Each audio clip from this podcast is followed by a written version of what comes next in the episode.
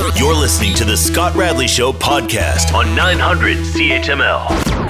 A few days ago, a task force that was picked by the federal government to tackle modern issues around streaming and taxes and TV and all those kind of things, it came back with a rather thick report, though aren't they all? And it was called Canada's Communications Future. And in it were 97 recommendations.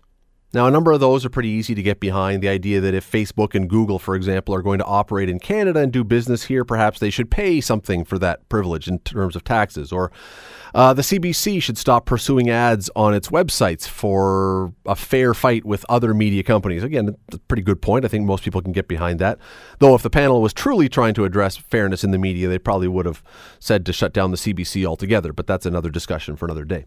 Anyway, there were other things as well. One, though, jumped off the page, and I really believe that this thing should concern every single Canadian. Just the fact that it could happen, just the fact that people are thinking to write this down was a good idea is stunning. Namely, the licensing and regulating by the government of news websites, CHML, The Spectator, CTV, whatever, global, that they would somehow, you would have to register and have your website with news on it regulated by the government with a license. Heritage Minister Steven Guilbeault told CTV's question period yesterday that content providers should have to get a license to operate and that the CRTC should identify, and the report says that they should identify sites that are, quote, accurate, trusted, and respected.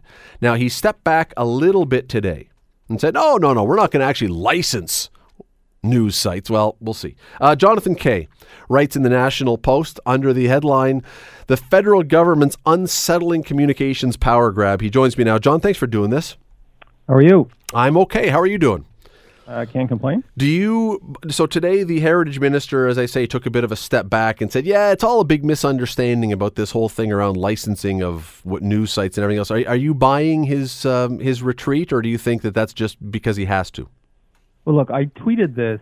Uh, what I said is, if somebody says something stupid and then walks it back, I tend to be charitable and I don't get on them for backpedaling or flip flopping or whatever metaphor you want to use.